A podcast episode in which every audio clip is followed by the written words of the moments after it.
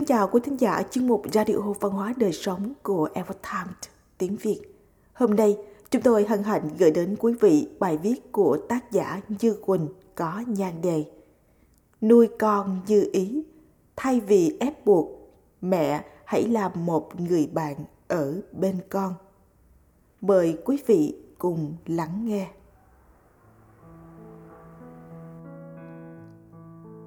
Hồi còn nhỏ, tôi có một sở thích, đó là gặm tất cả mọi thứ, cho dù là đồ chơi hay giày dép. Mẹ làm mọi cách để ép tôi thay đổi, nhưng cuối cùng vẫn đành bất lực. Sau cùng, bố dành thời gian mỗi ngày kể chuyện cho tôi nghe và tật xấu ấy đã biến mất trong sự ngỡ ngàng của mẹ. Cũng từ đó, mẹ gỡ bỏ nét mặt nghiêm khắc để ngồi xuống trò chuyện cùng tôi như một người bạn. Mỗi cuộc chuyện trò là một bài học. Những bài học ấy đã theo tôi suốt những năm thơ ấu cho đến khi trưởng thành. Năm 4 tuổi, tôi thường vứt bỏ đồ chơi lung tung. Đôi khi vì để thỏa mãn trí tò mò, tôi lại tháo rời từng bộ phận để khám phá xem bên trong có gì, hoặc có lúc vì thích một vài bức hình mà không ngại cắt rời từng trang sách, rồi dán lên tường. Mẹ thấy vậy, bèn nói, con có biết tất cả mọi thứ đều đang giúp con không? Thấy vẻ mặt tôi ngơ ngác, mẹ nói tiếp, con nhìn đây, có phải cái ghế đang cho con ngồi lên không? Mặc dù ghế rất mỏi, nhưng lại giúp con để con không bị bẩn quần đấy tôi mừng rỡ khi học được một thứ mới mẻ. Quả là điều mà trước nay tôi chưa từng nhận ra. Mẹ lại chỉ vào từng đồ vật và nói, đòi dép cho con đi, không bị đau chân. Cốc cho con uống nước. Giường cho con nằm ngủ. Cái giỏ này cho con đựng bao nhiêu là đồ chơi? Con nhìn xung quanh xem, có thứ gì là không giúp con không nào? Tôi thích thú gật đầu lia lịa. Rồi mẹ chỉ vào những món đồ vừa bị tôi đối xử bất công. Các bạn ấy giúp con nhiều như thế, cho con chơi vui ơi là vui. Con thì chẳng giúp gì mà lại vứt các bạn ấy ở khắp nhà thế này. Thế các bạn có buồn không? Bạn vịt con này cũng thế, con tháo chân rời ra rồi, bạn ấy có khóc không? Sách cho con học nè con lại cắt ra như vậy, bạn ấy có đau không? Vừa nói, mẹ vừa véo nhẹ tôi một cái. Tôi hiểu ra và chợt thấy thương đồ vật vô cùng. Đó là lần đầu tiên tôi hiểu thế nào là hối lỗi. Tôi ngước lên nhìn mẹ như cầu cứu. Mẹ bảo, vậy con hãy xin lỗi các bạn ấy đi và nhớ lần sau đừng làm như thế nữa nhé tôi chạy lại ôm từng thứ vào lòng. Chị thương chị thương, lần sau chị sẽ không như vậy nữa đâu. Năm tôi lên 5 tuổi, một người bạn của bố đến nhà chơi và cho tôi một túi đầy ắp toàn là kẹo. Ôi chao, thạch này, bánh quy này, kẹo sữa này, bánh gấu này. Toàn là những món mà phải chờ đến tết hay đến sinh nhật cái tí nhà bác Tư, tôi mới được thưởng thức. Đáng lẽ tôi sẽ mang tất cả về phòng và ăn một cách ngon lành. Nhưng mẹ dặn. Bác Dương có nhiều bánh kẹo, nhưng bác không ăn mà lại chia sẻ cho con. Bởi bác biết chia sẻ nên con mới vui như thế này. Bây giờ con cũng có rất nhiều bánh rồi. Con có muốn chia sẻ để các bạn cũng được vui như con không? Mẹ nói có lý quá, tất nhiên cũng khiến tôi hăm hở mang túi kẹo đi khắp xóm. Chưa bao giờ tôi nhận ra chia sẻ cho bạn bè lại mang đến nhiều niềm vui đến thế.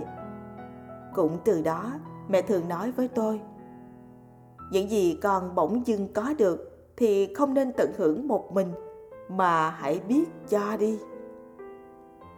Một lần khác là khi đợi đèn đỏ Lúc ấy có một cụ già lưng hơi còng, chiếc áo nâu nâu đã bạc màu. Bước đến từng xe và ngửa ra đôi bàn tay gầy guộc. mẹ đưa cho tôi một tờ bạc xanh, dặn rằng con nhớ đưa cho cụ bà hai tay nhé. Sáu mươi giây ngắn ngủi qua đi, tôi không hiểu gì mà chỉ làm theo lời mẹ như một chiếc máy. Mãi tới khi về đến nhà, mẹ mới thủ thỉ cùng tôi. Con xem, mỗi khi con đói là lại có cơm ăn, còn khác là lại có nước uống. Quần áo hay đồ chơi cũng vậy, con đều có đủ cả rồi.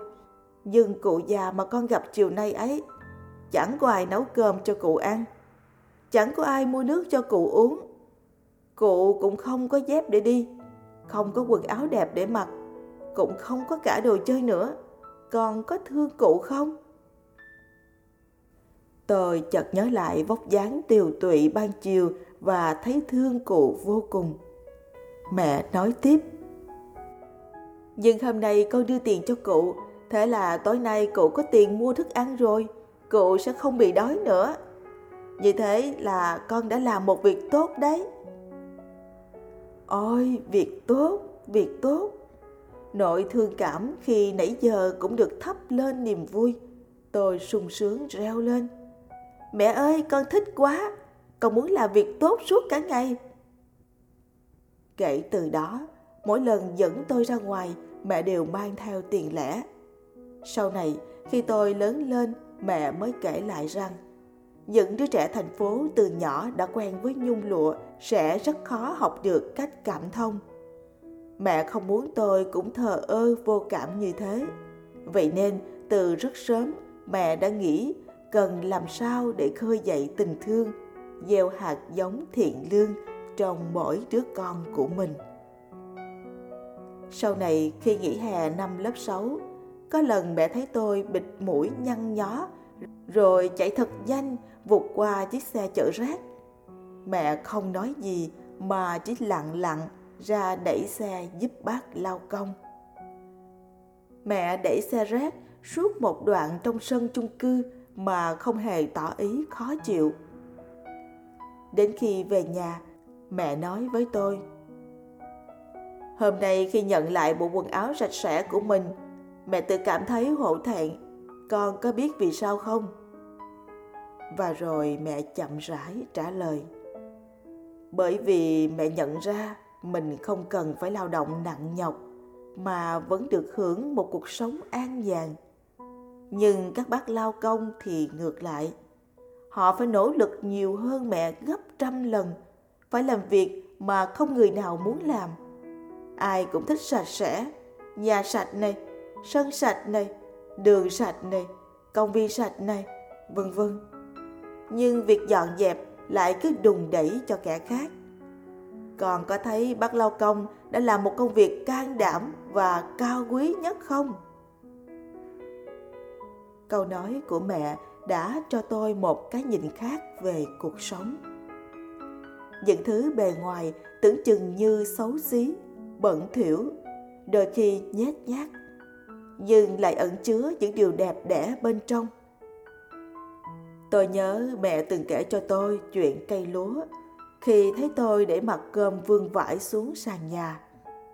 Thì ra biết bao dải nắng dầm sương, biết bao lấm lem bùn đất mới có được bát cơm chúng ta ăn hàng ngày. Tôi cũng nhớ những năm tiểu học, mỗi khi tôi đòi mua một bón đồ gì mới thì mẹ lại giao hẹn. Còn cần nỗ lực đã rồi mới đạt được. Bao nhiêu lần lau nhà mới đổi được một hộp bút màu và bao nhiêu lần giúp đỡ bạn bè thì mới có được một bộ váy mới. Khi tôi hiểu đằng sau những vật chất tiện nghi đều là nước mắt, mồ hôi. Tôi mới biết thế nào là trân trọng. Và khi tôi nhận ra không mất thì không được, muốn được thì phải mất, tôi mới biết trân quý thành quả của chính mình. Có lần tôi hỏi, mẹ mẹ có bí quyết gì mà khiến con chăm sóc nghe lời đến thế? Mẹ không trả lời ngay mà kể cho tôi một câu chuyện. Hồi nhỏ con rất thích họ hét, đói oan oan cả nhà đến mức hàng xóm cũng không chịu được. Mẹ nhắc nhở rất nhiều lần rằng con gái là phải nhỏ nhẹ thế này thế kia nhưng càng nhắc càng phản tác dụng con lại còn hét to hơn một lần mẹ bảo à bây giờ chúng mình cùng hét thật to nhé như thế mới giống gì ghẻ của lọ lem chứ. Con kêu lên, ứ ứ, con không thích làm gì ghẻ. Con muốn làm lọ lem cơ. Mẹ bảo, muốn làm lọ lem thì phải nói nhỏ nhẹ chứ. Còn hét to như con thì chỉ có thể biến thành bà dì ghẻ thôi.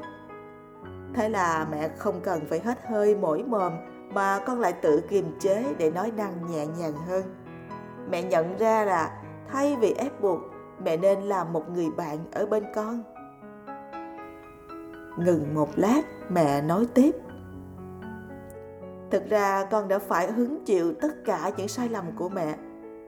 Những năm đầu đời của con là những năm mẹ học cách nuôi dạy một em bé, lại vừa học cách làm mẹ, bước qua hết sai lầm này đến sai lầm khác. Cuối cùng mới có thể kiềm chế cơn nóng giận của mình để lắng nghe và thấu hiểu con nhiều hơn cho đến giờ phút này thì điều khó khăn nhất mà mẹ từng đối mặt vẫn chính là làm mẹ. Đó là điều mà muốn làm tốt thì không thể dựa vào trường lớp hay bằng cấp, mà chỉ có thể dựa vào tình yêu thương.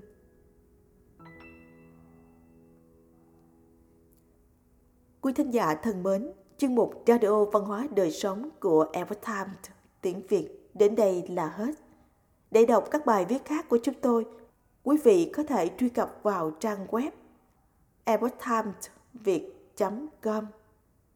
Cảm ơn quý vị đã lắng nghe, quan tâm và đăng ký kênh.